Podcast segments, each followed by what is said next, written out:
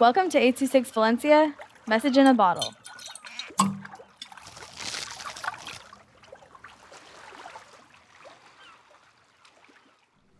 Bullying Sucks by Muhammad with 826 Valencia.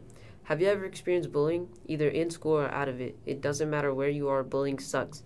One time I saw a group of friends who had excluded one of their friends and were making fun of them, so I had gone over and invited them to play with me and my friends.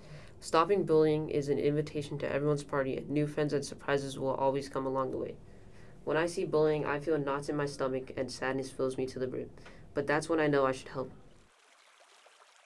826 Valencia is a non-profit organization dedicated to supporting under-researched students with their writing skills and to helping teachers inspire their students to write. Our services are structured around the understanding that great leaps in learning can happen with one on one attention and that strong writing skills are fundamental to future success. If you want to hear more podcasts or learn more about the organization, visit us at 826valencia.org.